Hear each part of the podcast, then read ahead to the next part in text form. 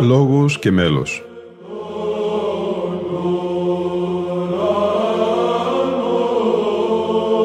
Προσεγγίσεις στη μυσταγωγία της ψαλτικής τέχνης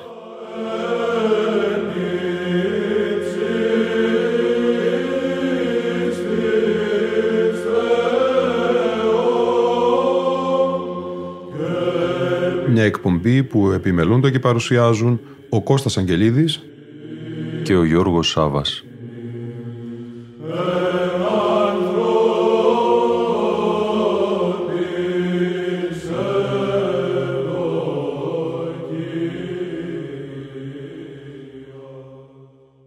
Στο πολύπτυχο αφιερωμά η εκπομπή Λόγος και Μέλος ασχολείται με μια φωτεινή μορφή του 16ου αιώνα, μία από τις σημαντικότερες προσωπικότητες μετά την πτώση της Βυζαντινής Αυτοκρατορίας, τον Όσιο Μάξιμο το Βατοπεδινό, τον γνωστό ως Μάξιμο το Γρεκό. Όγδοη εκπομπή σήμερα και μας συνοδεύουν αποσπάσματα από ομιλίες σχετικά με τον Όσιο, καθώς και η μετάδοση σε συνέχεια της Αγρυπνίας του 2018 στην Ιερά Μεγή στη Μονή του Βατοπεδίου για την επέτειο των 500 χρόνων από τις μεταβάσεις του Αγίου Μαξίμου του Βατοπεδινού στη Ρωσία και είναι συνεόρτιος η ακολουθία του Οσίου με εκείνη της Παναγίας της Παραμυθίας κατά την 21η Ιανουαρίου. Ο πρώην σχολικός σύμβουλος Αθανάσιος Κουρταλίδης μιλάει με θέμα «Η κοινωνική διδασκαλία του Αγίου Μαξίμου του Γρεκού» σε εκδήλωση παρουσίασης του τόμου «Μάξιμος ο Γρεκός». Ας τον ακούσουμε. Θα αναφερθώ στην κοινωνική διδασκαλία του Μαξίμου του Γρεκού και θα αναφέρω επίσης λίγα χαρακτηριστικά της οργανώσεως του συμποσίου που νομίζω ότι έχει ιδιαίτερη σημασία. Η παρουσίαση του τόμου Μάξιμος ο Γρεκός όπως και το ομώνυμο Διεθνές Επιστημονικό Συμπόσιο του 1988 στη Θήβα, γίνεται για τον αποκλειστικό σκοπό να γνωρίσουμε καλύτερα. Όχι στην πατρίδα στη Θήβα, στην Άρτα. Στη Θήβα είπα. λοιπόν, στην Άρτα λοιπόν ε, για τον... να γνωρίσουμε καλύτερα τη ζωή και την πολύ σημαντική προσφορά του Μάξιμου του Γρεκού με το έργο και τους αγώνες του για το φωτισμό των ανθρώπων και τη δικαιοσύνη. Γιατί στην Ελλάδα ο Άγιος Μάξιμος εκτός από την Άρτα και το Άγιον Όρος είναι ελάχιστα γνωστός ενώ τιμάται ευρύτερα από την Ρωσική Εκκλησία ως φωτιστής των Ρώσων και ως μάρτυρας του δικαίου. Και είναι εξαιρετικά επίκαιρος σήμερα και προφητικός. Θα ήθελα όμως πρώτα να εκφράσω τις ευχαριστίες μου σε όλους σας για την προσέλευσή σας. Στους σεβαστούς, σεβασμιότατους Μητροπολίτες μας, στους σεβαστούς πατέρες, στους εκλεκτούς καθηγητές και στους αγαπητούς φίλους και συναδέλφους, αλλά και στις δημόσιες και εκκλησιαστικές αρχές που θεώρησαν τη μεγάλη αυτή προσωπικότητα ως ζωντανό σύνδεσμο του πολιτισμού Ελλήνων και Ρώσων και συγχρόνως ως ταπεινή αλλά και γενναία φωνή της Ορθοδοξίας και του δικαίου. Ο τόμος που παρουσιάζουμε αποτελεί μια, όπως λέχτηκε, απλή ιστορική προσέγγιση στο επιστημονικό συμπόσιο που έγινε στην Άρτα και περιλαμβάνει τα βασικά ερευνητικά δεδομένα που, των εισηγήσεων που έκαναν ειδικοί επιστήμονες καθώς και παρεμβάσεις συνέδρων και προτάσεις. Γιατί τα πλήρη πρακτικά ίσως έφταναν στις 700 σελίδες. Στη σημερινή μου σύντομη παρέμβαση θα αναφερθώ σε εισηγήσεις που προσεγγίζουν το θέμα της κοινωνικής διδασκαλίας του Μαξίμου.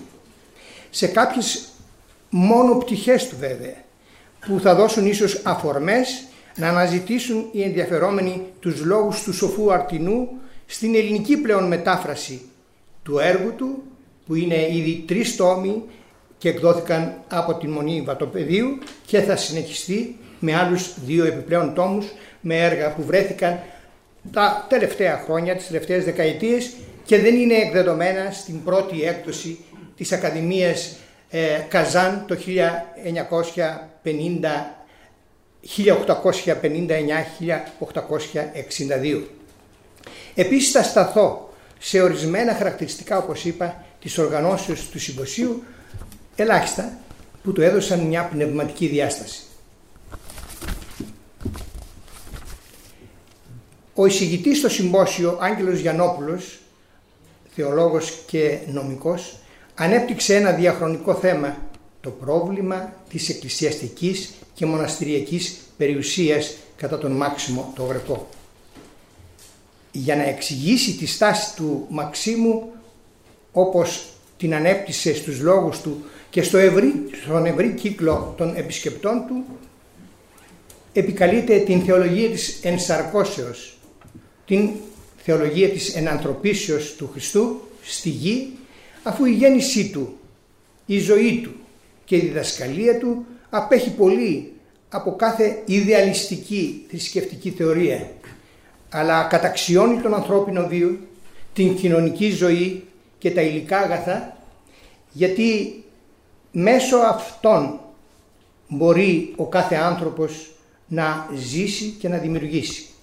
Τονίζει ο εισηγητής ότι η Εκκλησία στην ποιμαντική της δράση και διακονία χρειάζεται και τα υλικά αγαθά για την υποστήριξη όσων έχουν ανάγκη για να απαλύνει τον πόνο όσων υποφέρουν. Έτσι μόνο δικαιολογεί την εκκλησιαστική και μοναστηριακή περιουσία εφόσον χρησιμοποιείται για τη διαβίωση, τη φιλοξενία και την κοινωνική πρόνοια. Αντίθετα, δεν δικαιολογεί τη συσσόρευση περιουσίας για την αύξηση δυνάμεως, για την τοκογλυφία και πολύ περισσότερο για άμεση κακομεταχείριση των αγροτών τότε, των εργαζομένων σε μοναστηριακά κτήματα ως δουλοπαρίκων. Ο εισηγητής ανέτρεξε στη ρωσική εκκλησιαστική ιστορία και τη διαμάχη των λεγόμενων ακτιμώνων και των φιλοκτιμώνων.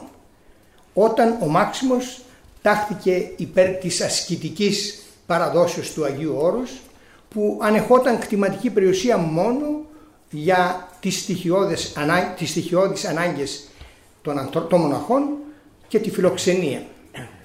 Ο Μάξιμος καταδίκαζε τη μεγάλη περιουσία των μοναστηριακών μοναστηριών της Ρωσίας που αποσπούσε τους μοναχούς από τον πνευματικό τους αγώνα και καλλιεργούσε πάθη όπως την απληστία, την αδικία, τη σκληρότητα σε βάρος χωρικών όπως είπαμε που εργάζονταν σε εξαρτημένα από μεγαλοκτηματίες χωριά. Την εκμετάλλευση αυτή και την τοκογλυφία τη θεωρούσε, τα θεωρούσε απάνθρωπα και εντελώς αντιχριστιανικά. Με ιστορικά παραδείγματα αναφέρθηκε στις επιπτώσεις της μεγάλης μοναστηριακής και εκκλησιαστικής περιουσίας στις σχέσεις κράτους και εκκλησίας, τονίζοντας ότι ο Μάξιμος αν και δεν καταδίκαζε απόλυτα την ύπαρξη περιουσιών, ήταν απροσωπόληπτος κριτής και ελεγκτής των καταχρήσεων σε βάρος των πτωχών, τόσο της πολιτικής ηγεσίας τσάρου και ε, βογιάρων, αρχόντων, όσο και των εκκλησιαστικών ηγετών που τελικά με ψευδείς κατηγορίες και σκηνοθετημένες δίκες στις συνόδους του 1525 και του 1531 καταδείξα, καταδίκασαν τον Μάξιμο σε ισόβια κάθριξη. Αυτή διήρκεσε τελικά 26 ολόκληρα χρόνια με βασανιστήρια τα 10 πρώτα κυρίως και σκληρές στερήσεις και ακοινωνισία ώσπου να δικαιωθεί τουλάχιστον με αποφάσεις μιας νέας συνόδου του 1551.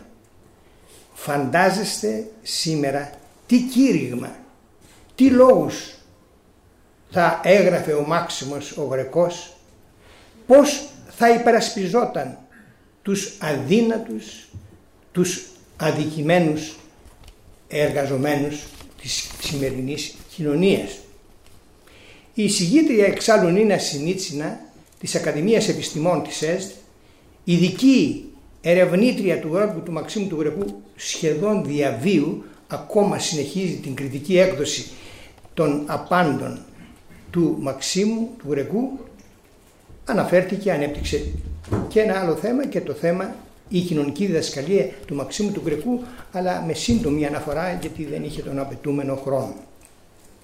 Με μια σύγχρονη ματιά είδε το Μάξιμο Γρεκό όχι ως ριζοσπάστη ιδεολόγο μεταρρυθμιστή που προτείνει συγκεκριμένη πολιτική οργάνωση της κοινωνίας, ένα κοινωνικό σύστημα, αλλά ως ένα ανθρωπιστή της κοινωνικής πράξης, με επαναστατικό όμως φρόνημα που κηρύττει τη δικαιοσύνη και καταδικάζει συγχρόνως με δύναμη ελέγχου και παρησία την κοινωνική αδικία γιατί ενδιαφέρεται για τον συνάνθρωπο που τον θεωρεί ελεύθερο πρόσωπο. Η Συνίτσινα συνόψη, με συγχωρείτε, η Συνίτσινα συνόψισε όπως είπε σε τέσσερα δόγματα, σε τέσσερις θέσεις την κοινωνική διδασκαλία του Μαξίμου.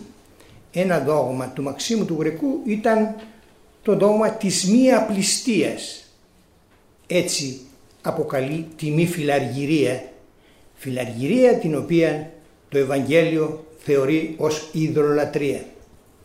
Η συγγήτρια τόνισε ότι τον 16ο αιώνα στη Ρωσία προκλήθηκε έντονη κριτική στην κρατούσα κοινωνικοπολιτική ζωή και υπήρχαν μοναχοί, οι λεγόμενοι Ζαβόγλοι, που τάσσονταν κατά της μοναστηριακής περιουσίας. Εξάρου από αυτούς τους Ζαβόγλιους, ε, ίσως ο καθηγητής κύριος ε, ε, Μόσχος ξέρει, προήλθαν, θα λέγαμε, οι στάρες περισσότεροι από τους Ζαβόγλους δεν μπορώ να το υποστηρίξω γιατί δεν έχω μελετήσει αυτά τα θέματα. Η αρχή της μη φιλαργυρίας, είπε, ήταν από τα πιο πρώιμα εισαγωγικά ρωσικά οικονομικά δόγματα που συζητήθηκε και στη Σύνοδο της Ρωσικής Εκκλησίας του 1503 πριν δηλαδή ο Μάξιμος προσκληθεί από τον Τσάρο Βασίλειο τον Τρίτο στη Μόσχα με το μεγάλο, για το μεγάλο ερμηνευτικό, διορθωτικό και μεταφραστικό του έργο με βάση το Ευαγγέλιο και τις αυθεντικές ελληνικές πηγές.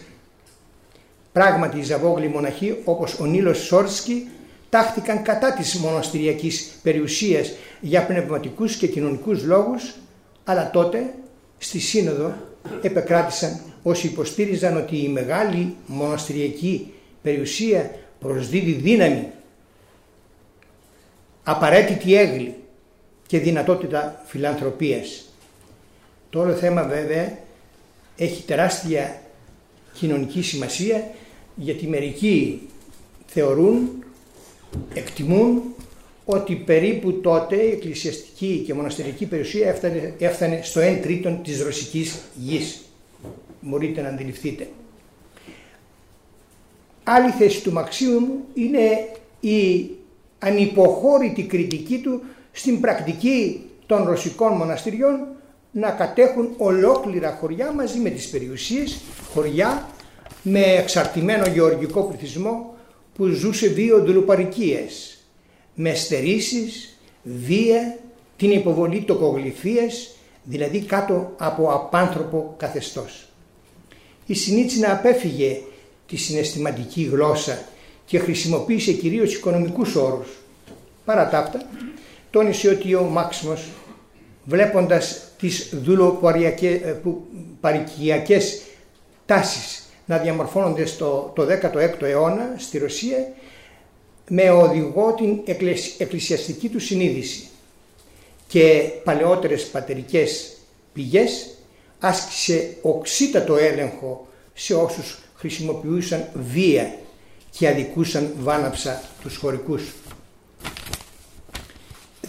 Διέκρινε, όπως φάνηκε από τα προηγούμενα, η εισηγήτρια τον Μάξιμο από άλλους ριζοσπάστες μοναχούς που ζητούσαν την ανακατανομή της κτηματικής περιουσίας όπως ο Νίλος Σόρσκι που αναφέραμε, ο ασκητής και ο φίλος του Μαξίμου Βασιανός πριν πρίγκιπας, συγγενής του Τσάρου και έπειτα μοναχός και συγγραφέας που τελικά και εκείνος δεν απέφυγε την φυλάκιση μέχρι το τέλος της ζωής του.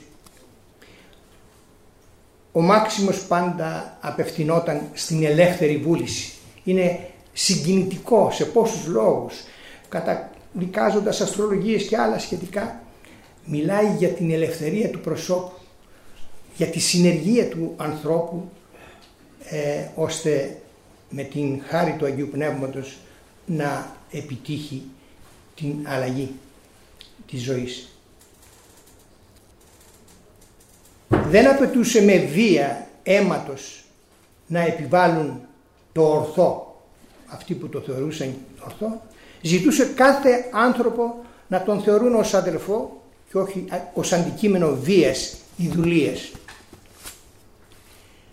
Μνημονεύουμε τέλος λίγα από όσα σημειώνει στον τόμο ο Βίκτορ Μπίτσκοφ, καθηγητής της φιλοσοφίας στη Ρωσία, αυτόν τον ανεκαλέσαμε με την μεσολάβηση της πρεσβείας ανεξάρτητα από την κεντρική κυβέρνηση τους καθεστώτος ως πιο ελεύθερο, διανοούμενο. Σε άσχετη, σε άσχετη εκ πρώτης όψεως εισήγησή του, η συμβολή του μεγάλου, του Μαξίμου στην ανάπτυξη της φιλοσοφικής αισθητικής σκέψης του ρωσικού λαού, σοφία και κάλος του Θεού. Σε αυτόν λοιπόν, σε αυτή την εισήγηση, ενδεικτική είναι η λόγη του Μπίτσκοφ, περιγράφοντας τις απόψεις του Μαξίμου, εισαγωγικά. Ο Μάξιμος δεν κηρύττει την εντός εισαγωγικών αφηρημένη φιλοσοφία για τους λίγους, αλλά τη σοφία της πρακτικής ζωής, την οποία πρέπει να ακολουθεί ο οποιοδήποτε άνθρωπος. Η έκκληση του Μαξίμου απευθύνεται πρώτα απ' όλα στους κληρικούς της εποχής για τη συνένωση της πίστης και της πράξης, του λόγου και της πράξης, που ήταν όσο ποτέ επίκαιρη.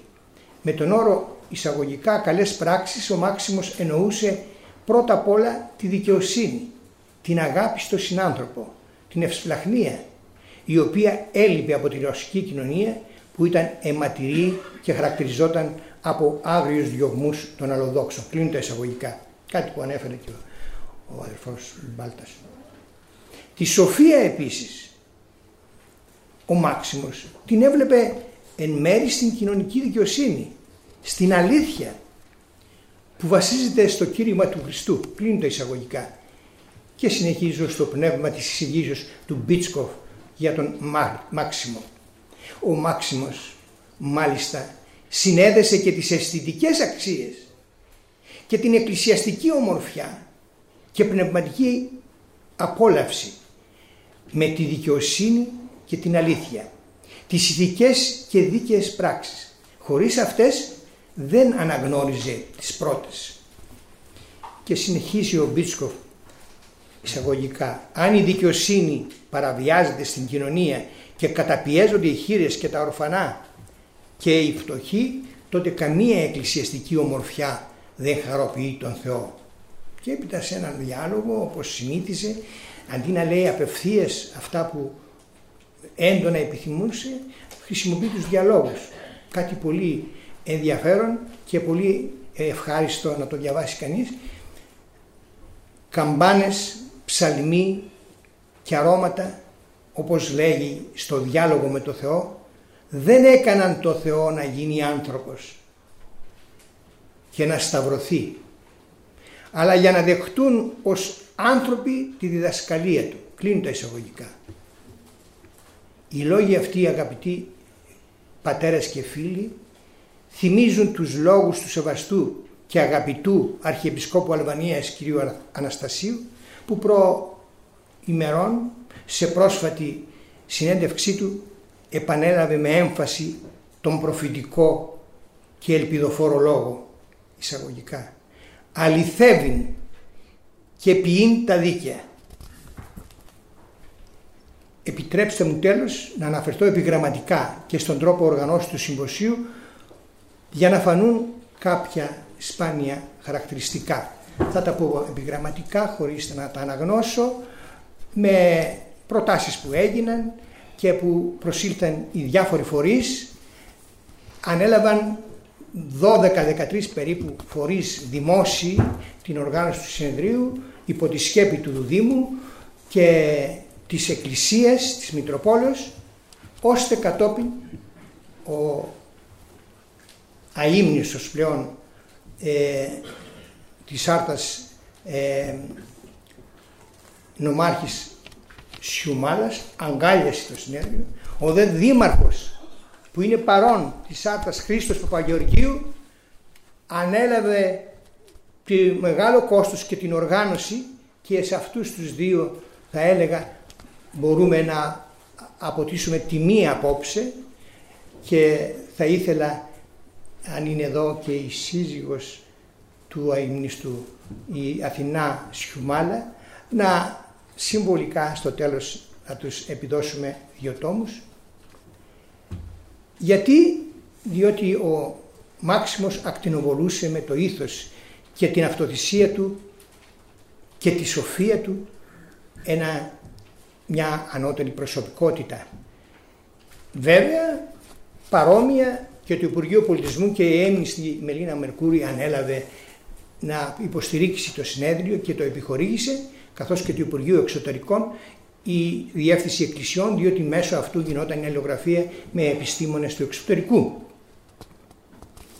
Ένα άλλο που στην Άρτα θα ήταν εύλογο συνδύαζε εκτός από τις εισηγήσεις και τους διαλόγους και ξαναγεί στα βυζαντινά μνημεία υψηλής τέχνης τη Θεία Λειτουργία στην ιστορική παρηγορήτησα της Άρτας, έκθεση φωτογραφιών και σχετικών βιβλίων μέσα σε ένα ε, ε, πνεύμα αδελφικής συνεργασίας που κατόπιν κατέληξε σε γόνιμες προτάσεις με προσδοκίες πνευματικής και κοινωνικής προόδου. Βέβαια, ξεχάστηκαν κάπως τα ε, πρακτικά, θα ήταν δυνατόν τώρα να γίνουν και άλλα συνέδρια ε, που τα προσδοκούσαν και οι Ρώσοι και εμείς ε, προχωρούμε ιδιαίτερα οι Ρώσοι εισηγητές από την Ακαδημία Επιστημών και το Πατριαρχείο Μόσχας θεώρησαν ότι η πρόσκλησή τους να τιμήσουν το μεγάλο Έλληνα σοφό και Άγιο αλλά και δικό τους φωτιστή στα εκκλησιαστικά κοινωνικά και κοινωνικά θέματα δείχνει τη στενότατη σχέση των δύο Ορθόδοξων λαών. Και ένα άλλο που είναι εύλογο να συγκινεί έναν εκπαιδευτικό και το λέω με ιδιαίτερη συγκίνηση γιατί αυτή τη στιγμή βρίσκονται και από την πρώτη μέρα που διορίστηκα δύο μαθητές μου ε, αξιόλογοι, αξιωματικοί κτλ. κτλ. Μία άλλη πτυχή του συμποσίου ήταν η ευρύτατη συμμετοχή εκπαιδευτικών γονέων και των μεγάλων μαθητών στους συλλόγους των οποίων κατά σχολεία και στα 15 μιλή συμβούλια είχαν σταλεί επιστολές με σύντομο βιογραφικό του Μαξίμου του Ορεκού. Θα κλείσω με αποσπάσματα σύντομα λόγων δύο κορυφαίων προσώπων του συμποσίου. Ο μακαριστός Γεώργιος Καψάνης, καθηγούμενος της Ιεράς Μονής Οσίου Γρηγορίου, είπε μεταξύ άλλων σε έκτακτη παρέμβασή του στο τέλος. Ο Άγιος Μάξιμος σταυρώθηκε κατά το παράδειγμα του Χριστού και γι' αυτό μας ενώνει και μας σήμερα. Ενώνει τους πολιτιστικούς και διαφόρους φορείς της Άρτας. Είναι ένα σπάνιο πράγμα αυτό ότι γύρω από μια τέτοια μορφή ενώνονται τόσες οργανώσεις και φορείς της Άρτας και ίσως είναι κάτι το πρωτοφανές. Γι' αυτό είναι κάτι που πρέπει να το χαιρετήσουμε με ιδιαίτερη συγκίνηση και χαρά. Ενώνει τους λαούς μας, τον ρωσικό λαό και τον ορθόδοξο ελληνικό λαό. Και η καθηγήτρια Νισταζοπούλου Μαρία Πελεκίδου της Επιστημονικής Επιτροπής του Πανεπιστημίου Ιωαννίνων στα πορίσματα του Επιστημονικού Συμποσίου μεταξύ άλλων είπε «Η προσωπικότητα του Μαξίμου είναι μια μεγάλη φυσιογνωμία. Αποτελεί όπως πάρα πολύ εύστοχα υπόθηκε μία σύνθεση αποτελεί μια πολύπλευρη προσωπικότητα που είχε μεγάλη απήχηση στην εποχή του αλλά και που ξεπέρασε όχι μόνο τον τόπο που τον γέννησε και τον χώρο της δράσης του αλλά ξεπέρασε και τον χρόνο και αποτελεί μέχρι σήμερα μια μορφή, ένα υπόδειγμα δράσης και ζωής. Στο υπόλοιπο της σημερινής 8ης αφιερωματικής εκπομπής μας, στον Όσιο Μάξιμο το Γρεκό, εξακολουθούμε την ακρόαση της μεγάλης εορτίου Αγρυπνίας που τελέστηκε στα 2018 στην Ιερά Μεγή στη Μονή του Βατοπεδίου, στη μνήμη του Οσίου μαζί με την εορτή της Παναγίας της Παραμυθίας. Ακούμε από τη στοιχολογία και τα τροπάρια των ένων έως και την απόλυση του όρθρου.